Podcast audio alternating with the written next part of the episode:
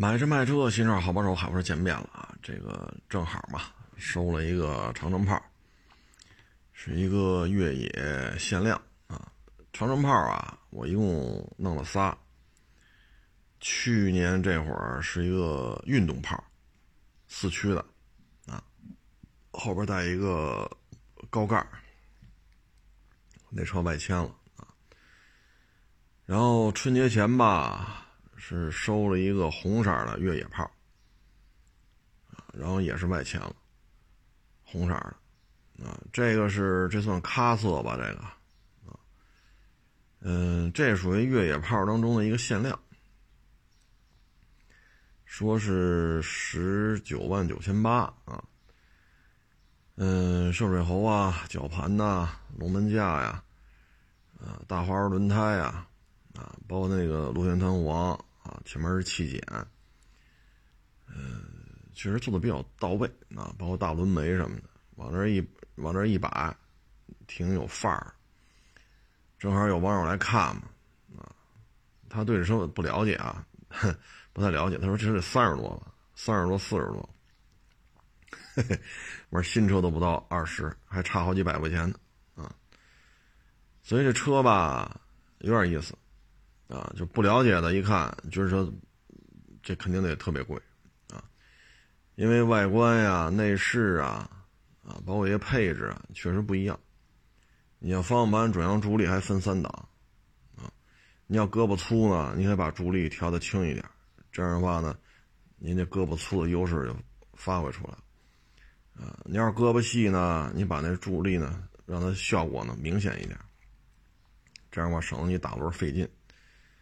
你皮卡当中还有这配置，啊，包括三六零，哎呦，这三六零清晰度确实很高。然后前锁、后锁、绞盘、涉水喉，啊，气减、螺旋弹簧是加强的，啊，大花轮胎，啊，嗯，再加上 D 四，啊，如行、坦克掉头，确实是武装到牙齿了，啊，而这车呢，现在指导价将将不到二十。这也就是为什么说长城，它现在卖的好。你说几万块钱吧，风骏，那我也弄过好几辆。风骏，就是一干糙活的嘛，咱也不指望说开起来怎么怎么着。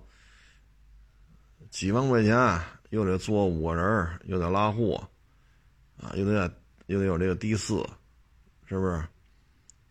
那您说还要还要怎么着？所以几万块钱，风骏系列卖的也很好。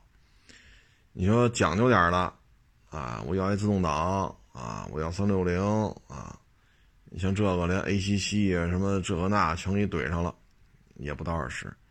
你要是运动炮，就更便宜了，十几万，啊，十四五。所以呢，就是它覆盖面很广，从几万到二十啊，所以卖的好也是正常。在它这么多年一直做皮卡。做 SUV 呢，也做的风生水起；做带大梁的硬派越野车呢，也是属于订单超过了产能了都。那坦克三百不就是这问题？就是皮卡呢，也是半壁江山，所以这也是一门心思吧。所以现在呢，确实业绩很好啊，一年税后利润几十个亿，这是一良性循环。我车卖的多，我挣的就多。我挣的又多呢，我能拿出更多的钱来搞研发啊。然后呢，我的产品呢越搞越多啊。然后呢，这种方方面面的测试呢也非常到位啊。然后产能大了，我就采购一些优质的零配件，我的价格也会低一点，因为我产能在这儿呢。所以呢，这就是一个良性循环这个也是。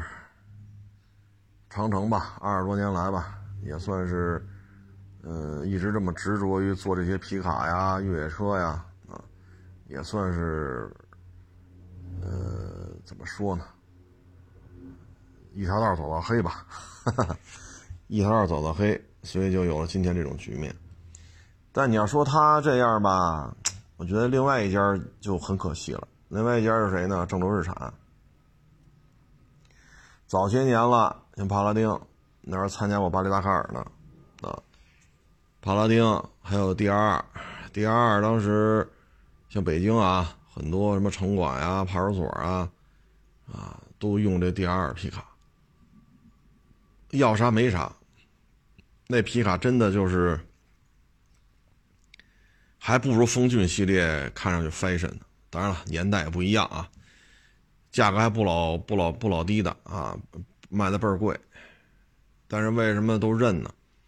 就 D R 的质量非常的好，啊，非常的好，因为它有一个出勤率嘛，啊，再就是摩托小时，他们那种行业对于车的考核跟咱们老百姓不一样。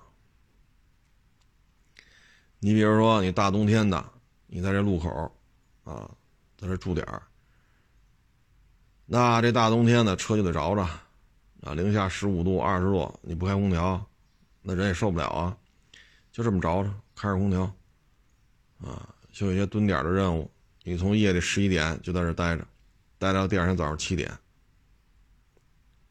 那你说零下十八度，你说怎么办？就是着着车，带上暖风。然后常年这么执行这种任务，那车也没事。你说出去跑去也没问题啊。有些时候忙啊，各种任务一个接一个的，可能顾不上保养，保养周期可能超了，它也没事所以 D R 皮卡，包括帕拉丁啊，这发动机那真是给高分啊，绝对的是质量。优秀就不亚于现在豪爵铃木那个二五零双缸水冷，车确实款型老了，因为一三年吧，我好像是一二年、一三年，我那会儿就见过这车，啊，你说这多少年了？款型确实老了，动力参数啊、车重啊，这确实 也 有待提升啊，但是质量非常好，所以这 D R 皮卡和老帕拉丁。就有点像豪爵铃木水冷双缸二五零这机器似的，你说这历史也很悠久了，但是呢就没做起来，你譬如说现在长城二点零 T 这已经别说自产自用了，自产外销啊，你像北汽那 B 勾四零二点零 T 汽油机就是买的长城的，啊，所以它现在呢这个动力呢已经是很宽泛了啊。二零 T 柴油、汽油啊，你风骏系列还有自吸的，要考虑到你成本呀、市场定位啊啊。可是你看纳瓦拉和途达这俩，你说是不是也是衍生关系啊？但是呢，只有二点五四缸自吸。你说这俩车这大体格子，因为二点五四缸自吸，你要说用在纳瓦拉上还算是够用。只能说是够用，因为途达上就一般了，啊，因为我看过一小视频嘛，翻唐古拉山口，好家伙，哎呀，开途达翻唐古拉山口，反正是看他那个说啊，看他自己说，啊，是挂在低档位，转速拉到三千多四千，这才冲过去，冲过那山口啊，所以呢，这车的动力啊，嗯，你说。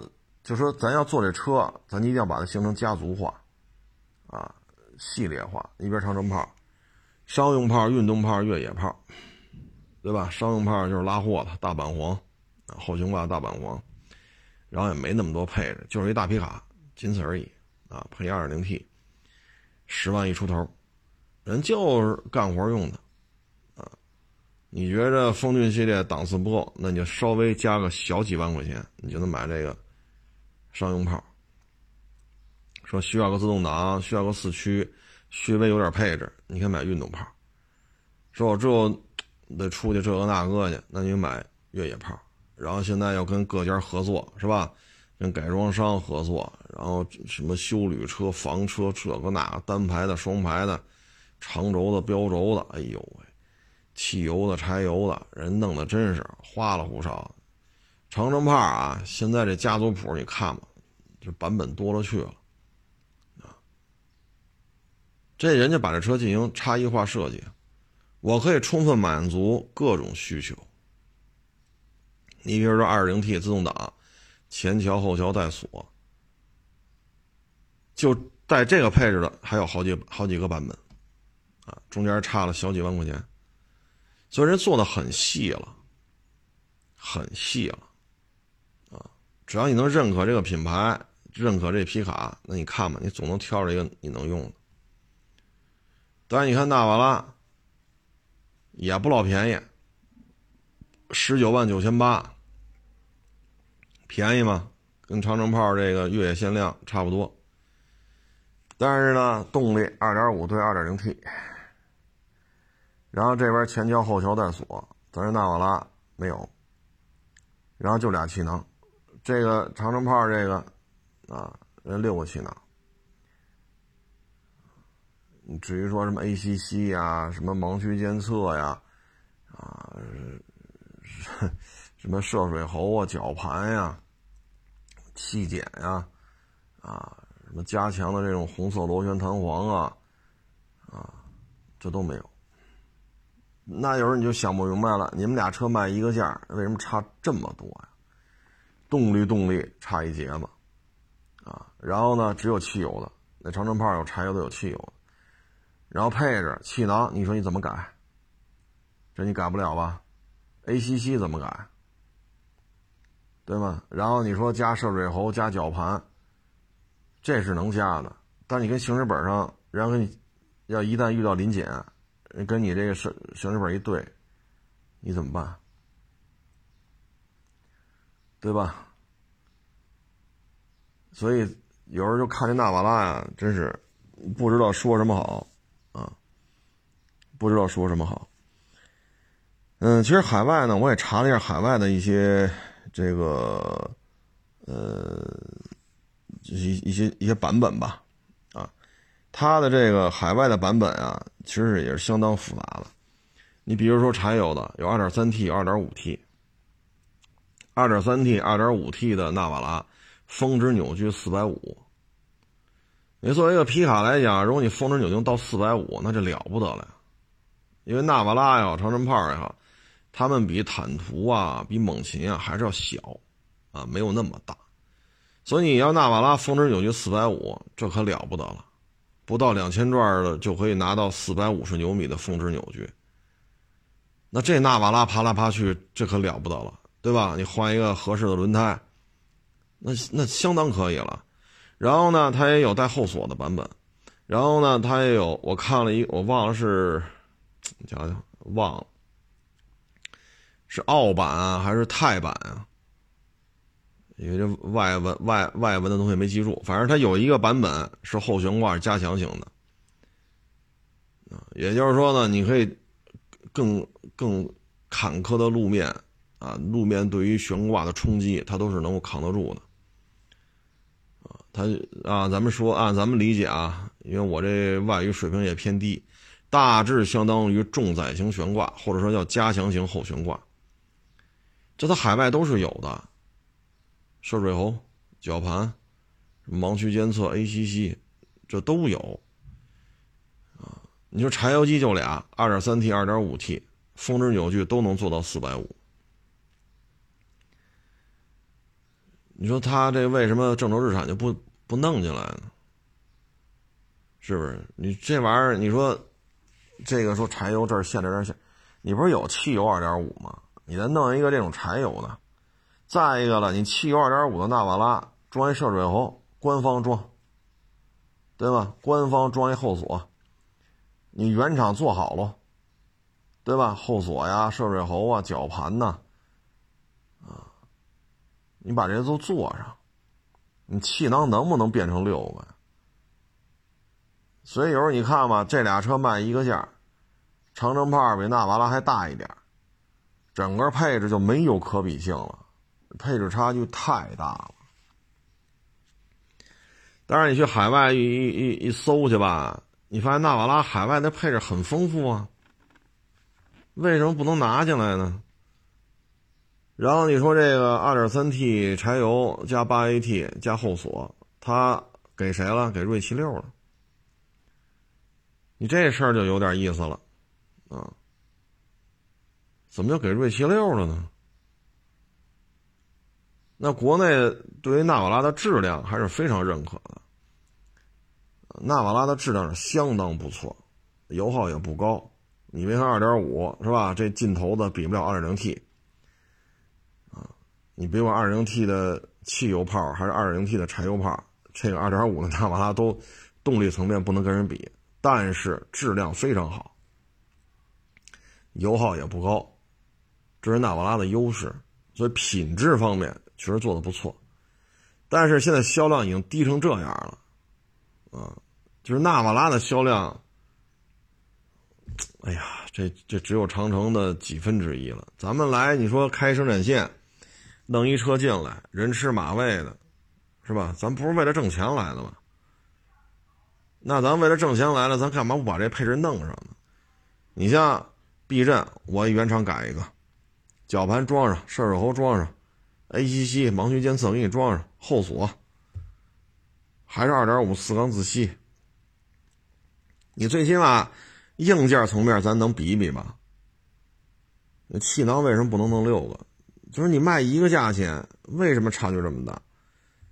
啊，再一个，你的核心的卖点就那二点三 T 加八 AT 带后锁，怎么就给锐气六了？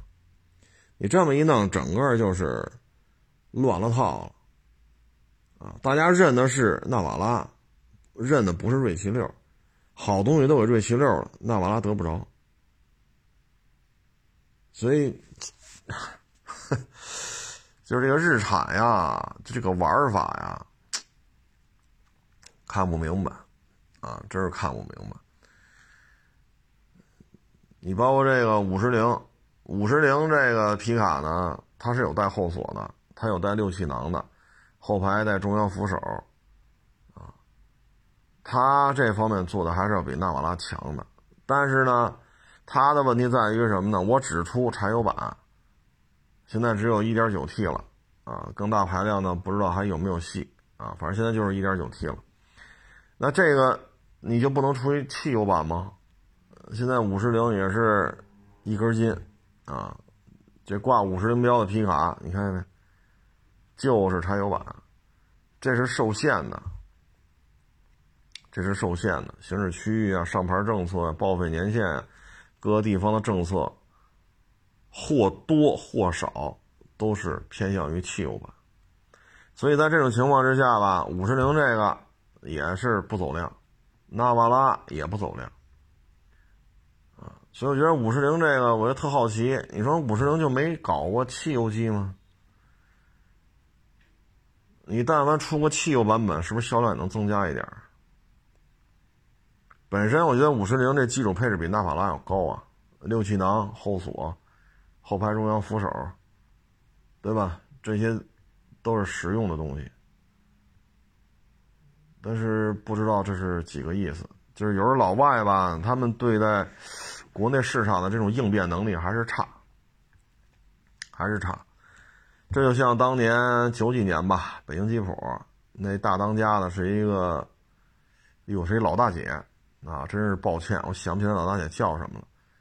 那老大姐当时是北京吉普的大当家的，她就说了，市场反馈回来了，我们店里的机修师傅也反馈回来了，我们这边的科研人员也反馈回来了，这切诺基哪哪哪设计的不合理，改吧，改不了。这车的专利权归老外所有，你说改，改不了。写出报告来，你为什么要改？改的原因是什么？改完了之后能怎么样？提交报告，然后人家派驻北京吉普的老外觉得可行了，他这关过了，他得往上报，然后一级一级一级报到大老美那总部去，大老美那边。再派出一个人来，那或者一个小团队，根据你这份报告找一台这个版本的切诺基，人家做实际的体验，然后 确认你说的对，人再回复这可以改，但改的项目是要人家来定的，老外说了算。说全盘采纳你的意见，那那省事儿。如果给你做了修改，这儿可以改，那儿不能改，再给你打回来，你再按照他的要求。你这边也同意，他那边也同意，然后再再找零配件供应商。如果牵扯模具的话，再找模具供应商，然后再去试生产，生产之后再去耐久性没有问题了，然后再申报，再去大规模生产，就这个啊，一年都不够。就这个周期啊，就这个圈这一圈转回来一年都不够。所以你就知道合资企业有多难。一颗螺丝，一个垫片你没有权利改。哪怕这边消费者都骂大街了，机修工也骂大街了，自己的这边中方团队的科研人员也都骂大街了，改不了，就这么简单啊！所以有时候合资企业吧，应变能力啊，确实差点意思。所以你看没有，长城炮拢共也没生产多长时间，稀里哗啦弄出多少版本来了，对吗？嗯，这真是极大丰富啊！现在你说长城炮到底有多少规格、多少版本，说不清楚，得上网站查去。汽油的、柴油的、两驱的、四驱的、商用系列、运动系列、越野系列的啊，然后还有这种原厂改装的，什么限量的，这和那个。这就是什么呀？你要什么，我就给你倒腾什么。所以你看，人应变能力就是就是比这个强。当然了，应变能力还不如合资企业的，那都完犊子了。啊，能活下来的都是应变能力很强的。所以你看纳瓦拉，你再看长城炮，你能看出来，合资企业有些时候确实是吧？咱也不能说骂郑州日产，郑州日产的这些中方的员工还是很敬业，也是很认真的想把这事干好，但有些时候他们也很无奈。很无奈，啊，所以有时候就干脆就把这动力系统端过来，底盘端过来，自己扣个壳子，设计下内饰，叫瑞气六，这么着改吧来改吧去，方便，省事儿。但是呢，咱们认的还是洋品牌纳瓦拉，你不能啊，我这就是纳瓦拉，换一壳，换一标啊，我这是正宗，你这么说。反正你这么说也不犯法倒是啊，但是消费者认吗？是不是？这里边哎，这自主品牌做做大做强，咱也没意见，是不是？你比亚迪也好，吉利也好，长安也好，长城也好，啊，传祺也好，荣威也好，他们做强做大，我都没意见。自主品牌做大了有什么不好的？是不是？说有朝一日说能把特斯拉比下去，能把丰田比下去，那才叫出息呢。那我，那我更高兴了。那是咱中国人的买卖了，啊！但是呢，就是说那完了这事儿，觉得有些时候确实看不明白，尤其是那 2.5T 的柴油机，我看一下海外的报道，大概的意思，我当然我翻译的不见得对啊，大概的意思，2.5T 的柴油机。比这 2.3T 的可能成本低一点，低一点，但是峰值扭矩都能干到四百五，啊，所以你这个要是四百五的话，差不多比现在2.5四缸自吸汽油机的峰值扭矩啊，差不多要高了二百牛米，差不多要高了二百牛米。你是对纳瓦拉来讲，这这动力就没有可比性了，你再说那途达也是，有二零 T 不用，有四点零不用。原来我拍过一期叫日产的边缘人那个皮卡是一排半呢，它装的就是四点零，就途乐上那机器，也有带后锁，然后好像避震也是原厂改过，比尔斯坦顿的吧，好像是。我我拍过那么一期视频，你不是说做不出来，你是有那边缘人的款比这比纳瓦拉的款还老呢，他不是做不出来，他不做。你包括那美国帕拉丁，那我拍过两回了，一个红色的，一个蓝色的，四点零，比尔斯坦顿的这个避震。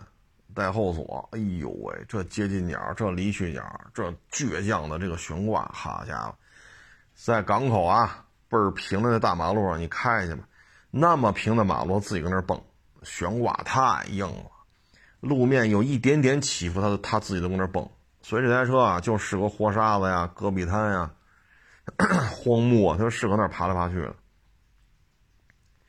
它有这种车，不弄。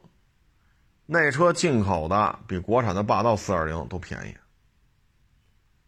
进口的啊，都是四点零，进口的那个玩意儿比这国产的霸道四点零还便宜。但是那车，我认为它的越野能力是要比霸道强的，避震你不用改了，啊，接近角离去角也不错，所以有的是车，动力系统也有很多，不知道是为什么，啊，你说途达动力但凡再给一点譬如说 2.3T 或者 2.5T，假如说啊，途达峰值扭矩450。如果像北京啊，说这能上柴油柴油车的牌子，像途达峰值扭矩四百五，这了不得了。我跟你说吧，这车的攀爬能力就了不得了，换上一个合适的轮胎，那真是玩去吧，撒开了玩。一 G R 四点零的这个峰值扭矩才多少？它就能干到四百五。你再翻唐古拉山口，就不至于说挂那么低的档位，拉那么高的转速，不需要了。不到两千转就四百五，那途达要这么一个发动机，那可了不得了。您说是不是？你可以没真皮，你可以没烫定，你就这发动机，我觉得它就够了。对于途达的定位来讲，我觉得就完全够用了。您说呢？不知道为什么。啊，所以我正好这不又收了一个长城炮的这个所谓的什么越野限量什么乱七八糟的，我就我就特别感慨啊，就是纳瓦拉也好，途达也好，它明明可以做得更好啊，它有的是动力系统，你最起码 2.3T、2.5T、4.0的这个汽油机六缸的，还有2点还有 2.0T 汽油机，你这么多动力系统，你说？以日产的能力怼不上去吗？是不是？所以这事儿吧，日产这个这这笔糊涂账啊，咱确实咱也没，咱们也不是太明白啊。他还不如三菱劲畅呢，最起码人弄进来一万台国六排放的六缸三点零八 AT 带后锁，人最起码弄进来一万台啊，对吧？不到三十万。那你途达国产的要装一四点零，就不行吗？你说四点零的税高，四点零税低，税高税低，消费者不傻呀。那为什么都不去买？这为什么都不去买 V 九三，都去买霸道啊？那那 V 九三排量也低啊，三点零。所以说这都不是理由啊。假如说弄一批途达进来，四点零的。你进账说卖二十八九、三十、三十一，那途达贵点卖三十八、四十九，呃，卖三十八、三十九，那还是日产这个更受更受欢迎，排量大呀，三四点零对三点零啊，我三十万都花了，我还在乎再多花几万吗？那三点零、四点零开出来不一样啊，是不是？再一个了。你除了发动机不一样，你剩的跟国产途达都一样，我零配件还方便呢。你进畅，你说这玩意儿 是不是？你毕竟还没国产呢。就这个尾灯，就这个头灯，好家伙！所以说日产这买卖做的吧，哎，看着莫名其妙。说完这个，咱再说一事儿啊，这北京的一个老代车。嗯，一三十多岁一小伙子开着他，啊，上路行驶，被交警发现了，交警让停车跑，啊，然后从从海淀跑到了昌平，哎呦我天，哎呀，然后逆行闯红灯，警察后边追了他一个多钟头，然后呢？说追了他多少呢？追了他二十六点四公里，啊，终于把他给拦下来了。拦下来之后，这事儿就大了啊！这就是典型的呀，小事儿化大。这个就不是说扣车呀、罚点款啊，不是这么简单了。你这个跑了二十六点四公里，这就得就不是说拘留几天的事儿了啊。所以有些时候吧，就是别这么就是脑子一热想干什么干什么，这个代价就很严重了啊，很严重了。嗯，所以各位这个老代车呀，哎，反正现在北京买这个越来越多啊，因为这汽车摇不上号嘛。呃，这好歹是四个轱辘的嘛，当然了，也有三个轱辘的啊。嗯，能遮风挡雨啊，但是这个抓吧，我觉得还是应该从上到下一起抓。首先，你就不允许它生产。第二呢，你不允许他销售；第三才是说谁在马路上开这玩意儿，咱就抓他去。否则的话，你就是交警天天这么抓，那边哗哗哗卖，那边哗哗生产，你这玩意儿，你把交警，哎呀，这工作量也降不下来呀，这个是不是？所以这个老代车呀，在北京来说呢，这不能说天天得让交警抓这个抓那个。这应该就是生产、销售、使用三个环节。现在头两个环节没有什么变化，你天天让交警这疲于奔命，这事儿好像不是这么管的啊，还是应该从销售、生产的环节加以把控啊。这小伙子为什么跑呢？之前是呃抢劫啊，之前是抢劫，嗯，被警察处理过。嗯，然后呢？这回呢，看警察就跑，害怕。审问他的时候呢，什么都不承认。知道警察追你吗？不知道。你闯红灯，你知道吗？不清楚。你开多少啊？四十。后来警察不带着警法执法记录仪吗？警察也拍，他也拍自己开这车的车速表，当时车速都快一百了。啊所以他这个处理起来就不会轻了，啊，嗯，因为什么呢？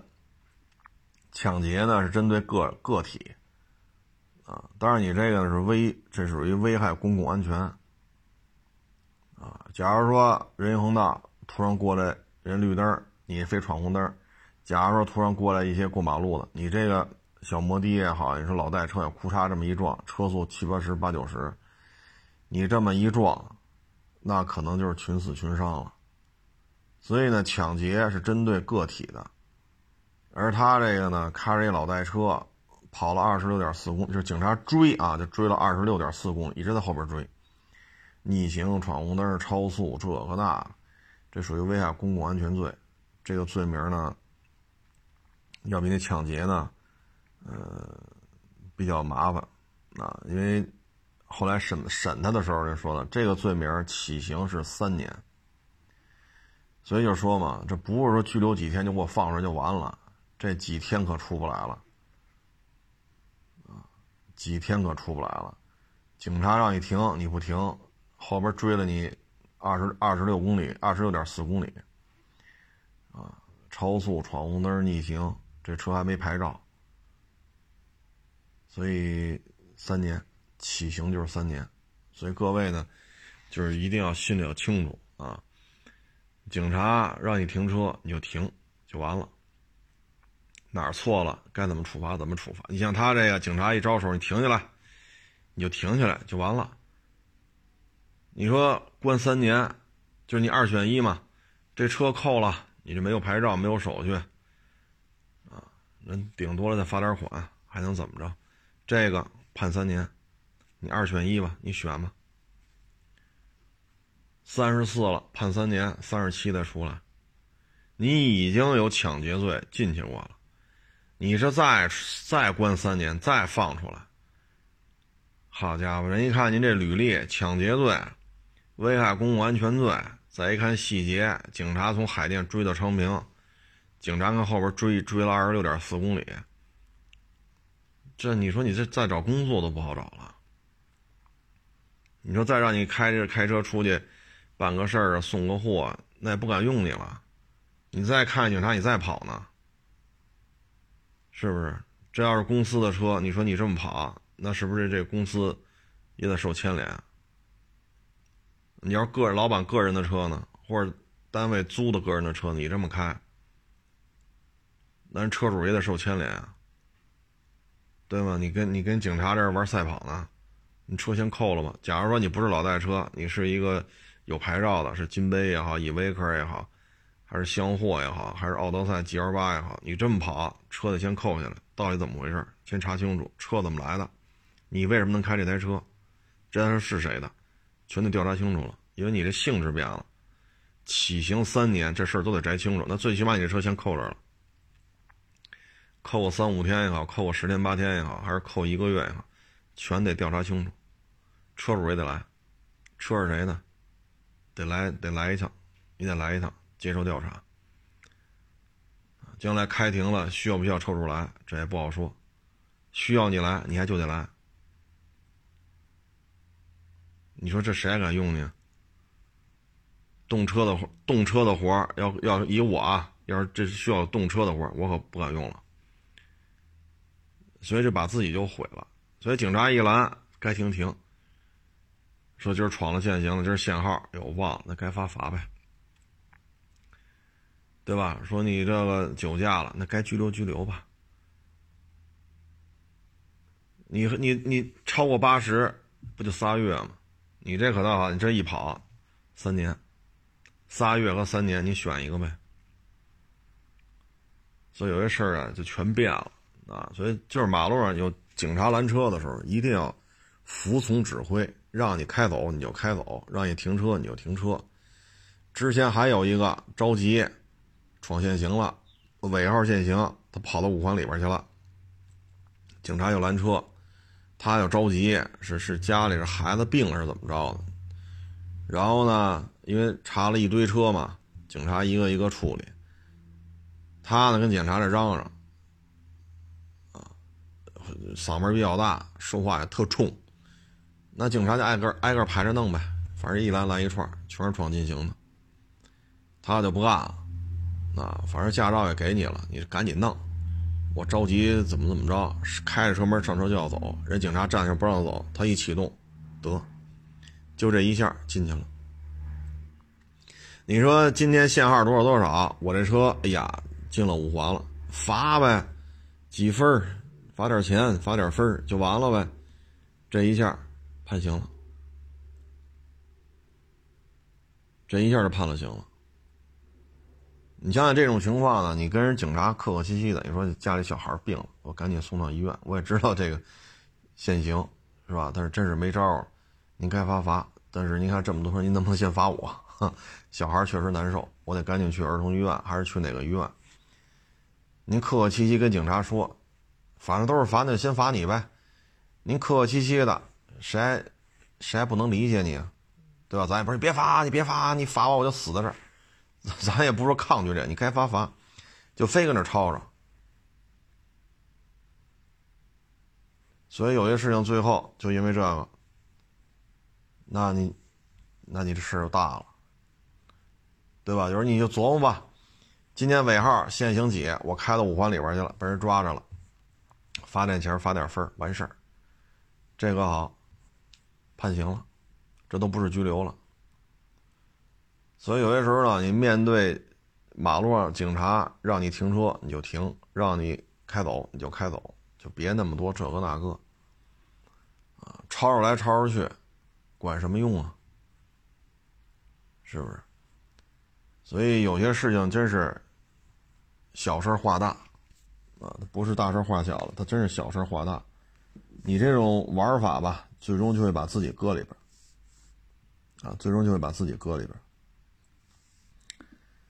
嗯，还有一个呢，就是我们要说的是什么呢？就是也是一个网友给我发过来的，啊，就是是哈尔滨是哪儿啊？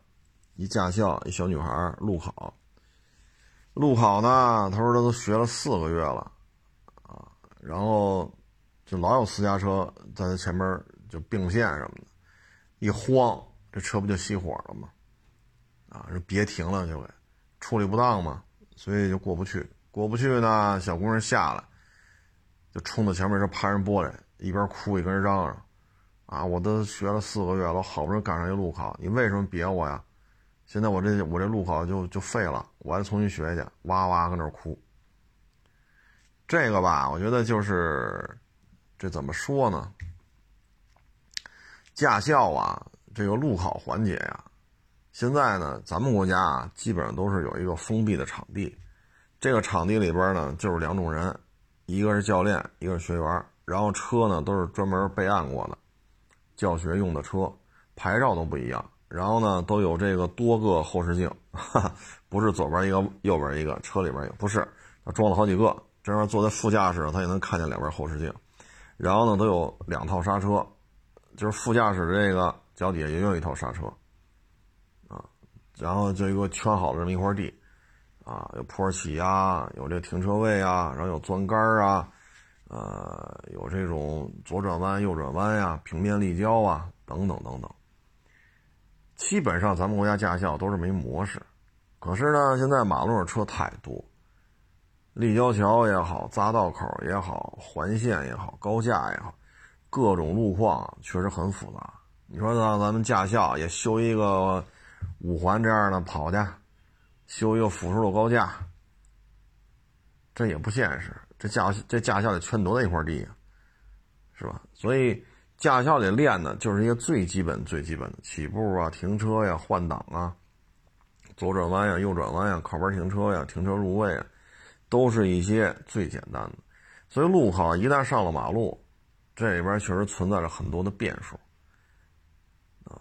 我觉得就是什么呢？就是路考的时候，这些学员应该加大在实际社会道路上的行驶的这种小时。比如说，你的路试部分在驾校可能需要，比如说十个小时、五十个小时、一百个小时，那 OK。这里边要拿出百分之二十、百分之三十，你要去实际道路上去跑去啊。让他熟悉社会道路、社会车辆，机非混行，要他熟悉，他才说拿了驾照才能开，否则的话，拿了驾照一上马路懵了，啊，懵了，并线也并不了，拐弯也拐不了，路口也不会过，匝道也不知道怎么下去，或者说匝道也不知道怎么上去，你这实际上他也会承受巨大的心理压力。所以我觉得驾校在路考这一块呢，还是要加大社会道路的训练的这种时长，或者说整个路考培训时长当中占比要加大，要让这些学员呢去实际的马路上去体验，啊，要去体验，因为驾校教的都是理想状态下，哎，左转，理想状态下右转，但是社会道路上都倒是现实的。小姑娘，啊，从车上就下来，拍前面那车的玻璃。你为什么把我别停了呀？我学了四个月，我好不容易熬到路考了，你这么一别，我这考试又不过了，哇哇跟那哭。哎呦，哎，这玩意儿说什么好呢？你说你家里有车吧？你说你开家里车练，这是违法的，因为他家里车没有副刹车。咱家里车也没有那么多的后视镜。你像北京为例，上哪儿找那种一辆车都没有的空地让你练去？也没有啊！你这小区里好像你没驾照，你这么练来练去，这这出了事儿，这可大了，这个这事儿可大了。所以你说家里有车吗？这没法让你练呢。所以这个只能说驾校。由驾校来解决这些问题，实际道路的这种时长的占比啊，否则的话，你说小姑娘这事儿，哎，哎呀，这这玩意儿我也不知道说什么好了啊！这小姑娘搁那哭哦，开门下去了，正好车还不不斜插在前面嘛，开着小姑娘开门下去拍那驾驶员那玻璃，然后一边拍一边哭一边说。前面车那人玻璃都没摇下来，也不知道该怎么面对了，是不是？哇哇哭。你说你这怎么弄着？只能从驾校这个环节来解决吧，因为咱们不能说，因为你有这个教练车，我们就不并线了；你有这教练车，我们就不拐弯了，我们就不刹车了，是不是？这该让是让，但是有些时候，就道路条件在这儿呢，唉，也是不容易啊。但是这两年吧，你看我天天到马路上开。可是这两年看陪练的车反而不多，没有之前的多，啊，现在陪练的车确实不太多，有吗？还有，啊，也可能现在驾校吧，北京这边驾校实际就社会道路的占比还是比较高的，反正陪练的这个确实没有那么多了，嗯，总而言之吧，驾校还是多练练，啊，多练，像这小女孩这个。唉，说什么好啊？这只能是接着花钱再继续路考吧，这也是没有办法啊。嗯，昨天咱不是说那个工升级了吗？今天我看亮价了，钱江幺二零零三缸啊，贝纳利的那套机器，九万九千八，这价格反正就这排量来讲吧，真的是不高啊。但是这车吧，我看了一些摩托车的一些自媒体的博主，他们介绍，这个车九万九千八，幺二零零三缸机，除了 ABS，什么电控都没有。昨天咱说那个春风啊，春风八百，装了很多电子安全配置，但是这个前强倍耐力呢，说是只有 ABS，这个就有点儿，因为这车很重。啊它也是大国宾系列的，非常大的一个扰流板啊，整个是侧围，然后连到手把，在前面风挡，这大的这个包围壳子啊，然后有一点二的排量，啊，所以这台车很重，啊，然后车呢极速是过二百的，它最高车速能开到二百多，所以咱这个车速，咱这个车重，咱这个排量，啊，我觉得。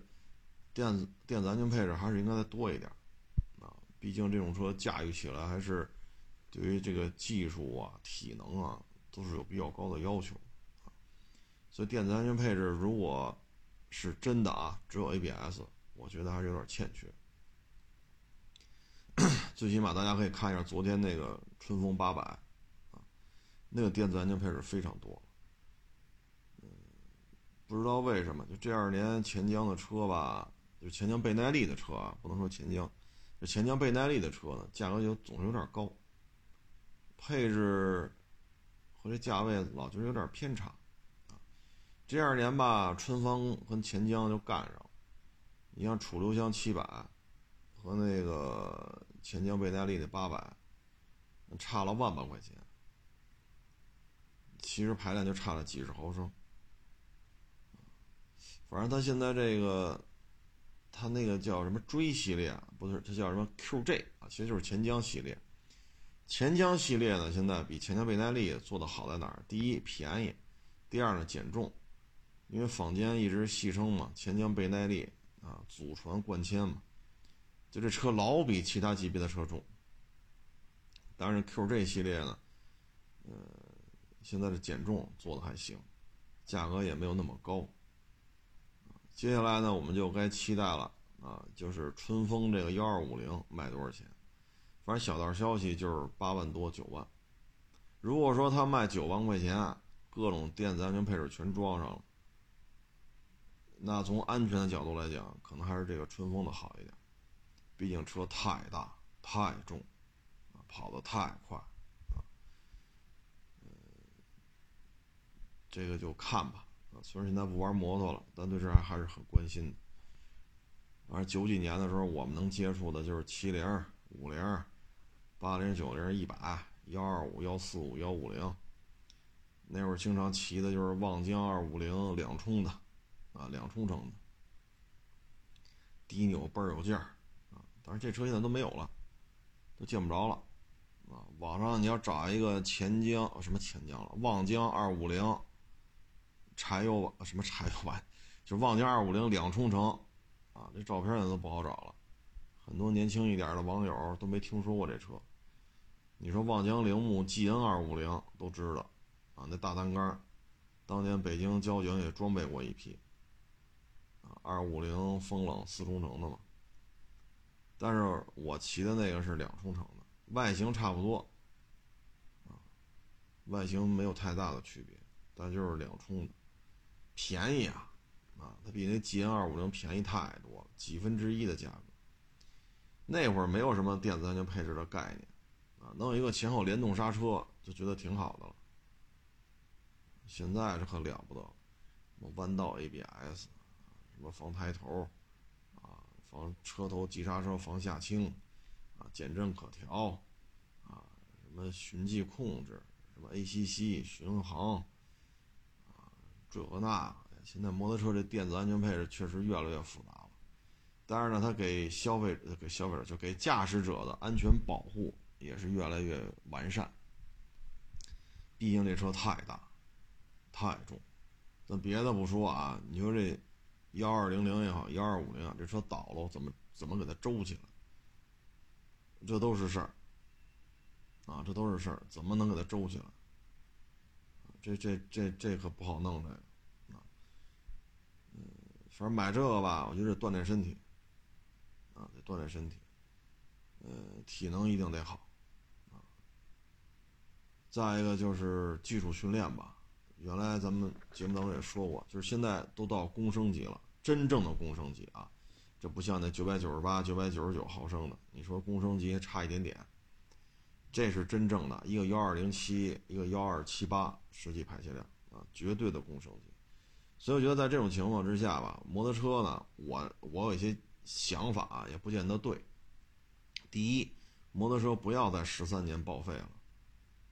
真的是没有必要。像我们一同行买一个豪爵铃木二五零，两年多了吧，一九年买的，两年多三年了，啊，两年多三年了，骑了多少来着？两千公里了吧？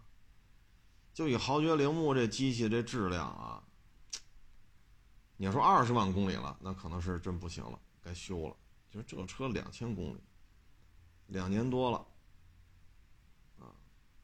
你这要十三年报废，这车到报废照他这么骑，到报废能骑一万公里。所以呢，我觉得摩托车呀，就是十三年报废，应该可以考虑改一改。你皮卡还十五年呢，你摩托车怎么就十三年呢？你要说考虑就是些送外卖呀、通勤呀，它它使用强度，你可以这样：二五零以上，二五零以下，你可以这么考虑。你小踏板啊，送外卖呀，送快递呀，我天天开，天天开，好家伙，一年就几万公里了。你像这个，你可以继续保持，是吧？十三年报废。你像这种玩乐型的，是公升级的，这一年也骑不了几千公里。像这样的，我觉得应该报废年限要么取消，要么延长。啊，你比如二十年。或者说你给他定一公里数，私家车都六十万公里了，咱这种公升级的，三十万公里没问题吧？或者说你二十年三十万公里，先到先报废，哪个先到哪个先报废，你最起码让大家这个摩托车能多骑一些年。前日都看一小视频，一大哈雷一万公里十三年报废，大哈雷骑一万公里就得强制报废。咱咱要这么看的话，这是不是就浪费了这？这是一，就是报废年限能不能改一改？啊，你比如你你你皮卡都十五年，咱这个怎么就弄这么短呢？啊，你可以延长到二十年，或者说按照公里数来。然后小排量的、公里数大的可以摘出来。第二个呢，就是驾校一定要分级了。你像这钱江和这春风这俩公升级，这车重啊。呃，六七百斤，啊，六七百斤。你这就单独考驾照了。车倒了怎么抬起来？做急刹车怎么弄啊？对吧？开着它绕八字怎么绕？啊，因为这车马力太大，一旦失控了，那群死群伤啊。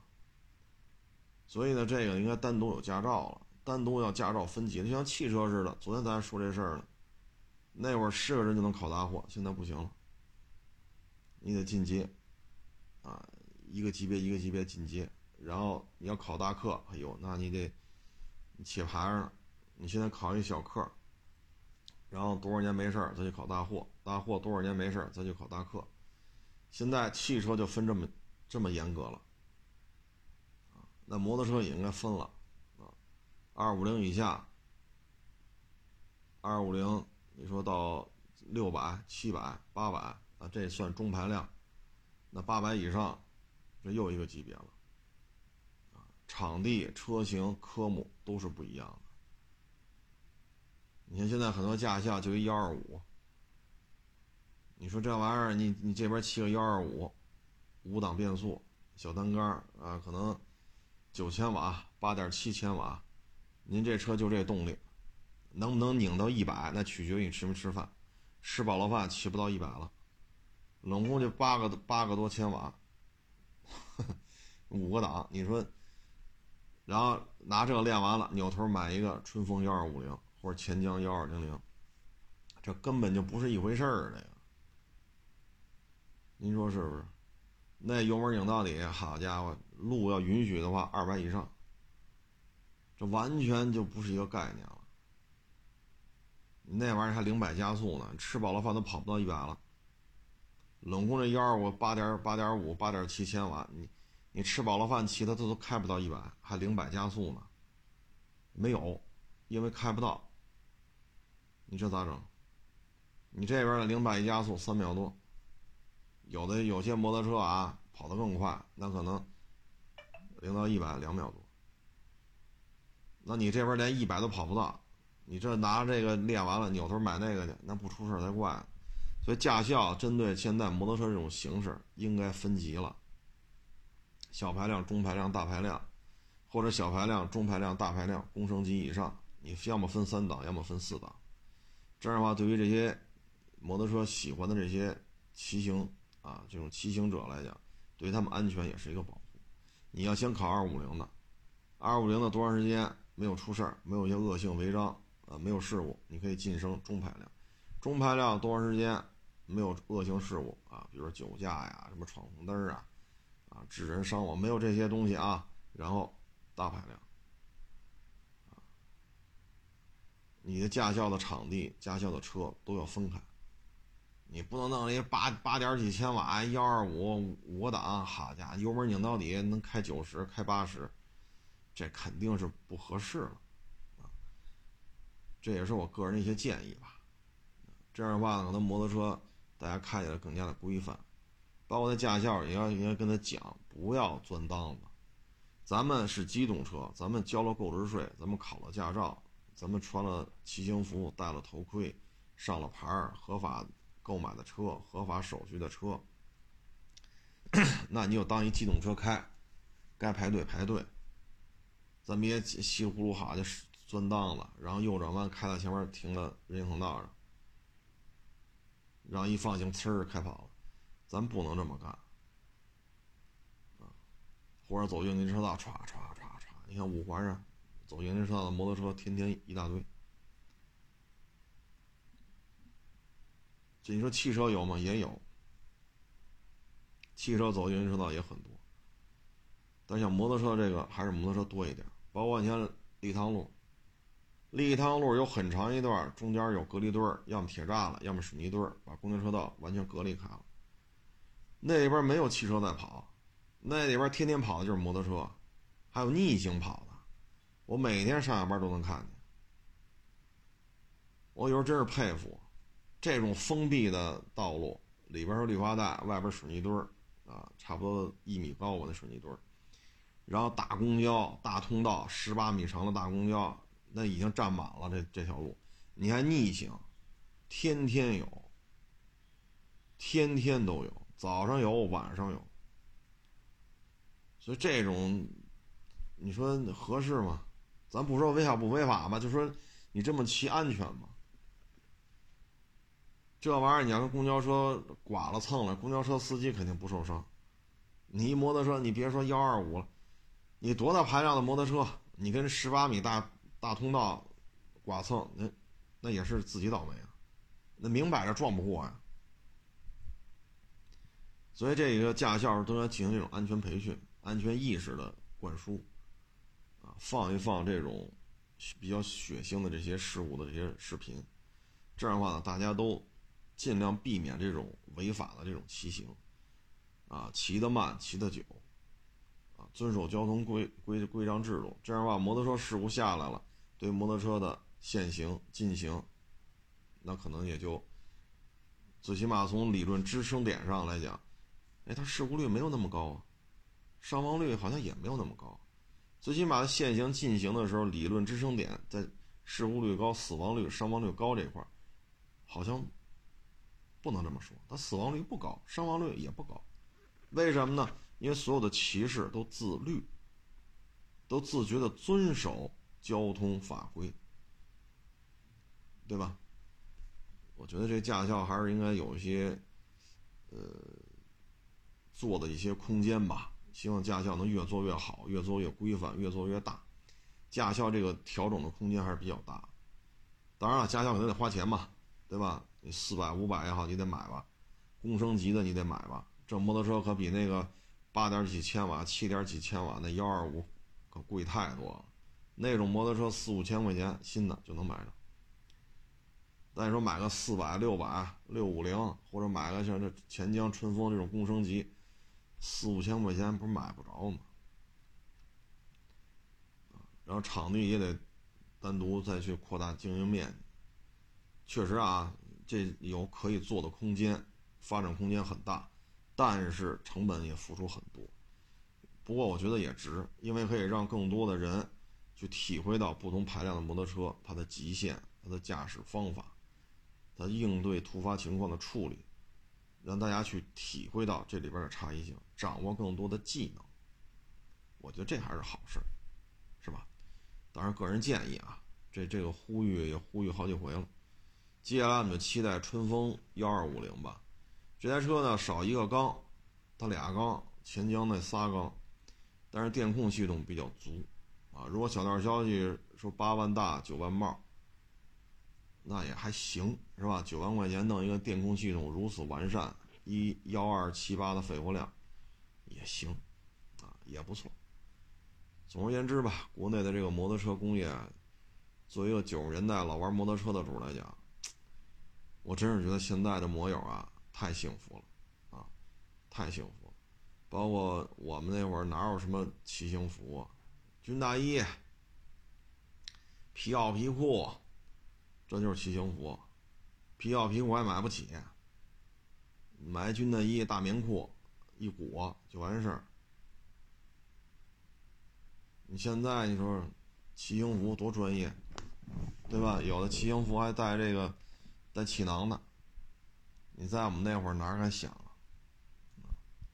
所以挺好的一个时代啊，这非常好的一个时代，让现在年轻的这个网友都赶上了，还是很幸福。